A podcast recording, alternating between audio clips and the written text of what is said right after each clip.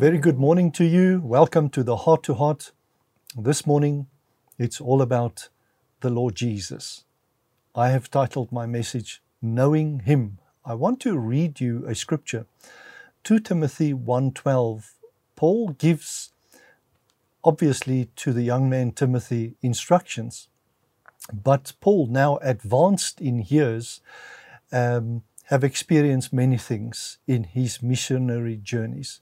But he mentions here something quite powerful. He says in 2 Timothy 1:12, "For this reason I also suffer these things; nevertheless I am not ashamed, for I know whom I have believed, and am persuaded that he is able to keep what I have committed to him until that day."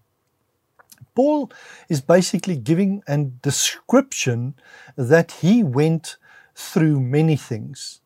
And Paul, if, if there is ever a person in the history of the church and in the history of humanity that could boast in the things that he accomplished, it was Paul.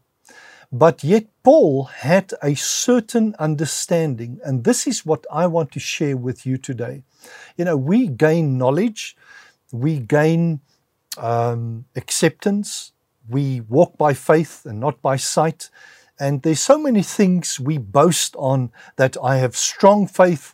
You know, I know the word, I can quote the word, I can do many things. But Paul mentions something powerful here.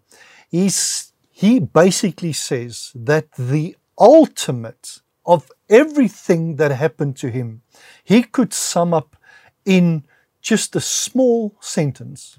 And this is what he said. He said, Nevertheless, I am not ashamed, for I know whom I have believed.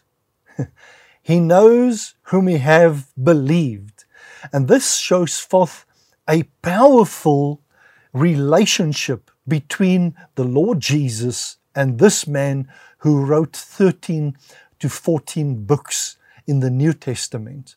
But the crown that Paul is basically showing forth is that the knowledge he gained in his relationship with Christ is the main thing. We need to look at, you know, the way we carry our cross. The way we carry our cross should reflect that we have knowledge in Christ and in his sufferings, and that is our reflection. So, Paul basically is saying here just a simple statement. When you are truly committed to Christ, then Christ completely takes over your uh, takes over your life if you allow him. And when he takes over your life, then you will have more knowledge of him. And his will and who He is. And that is the power of Christianity. That's the power of the relationship we have with Him. It is not the things we go through, but the knowledge we gain in relation to Him that strengthens us for our future. So, my question today is how well do you know the Lord Jesus Christ? How well have you developed in your relationship to Him? And you will see when you draw closer to Him, He will draw closer to you, and you will be a powerful person. God bless you. Have a fantastic day.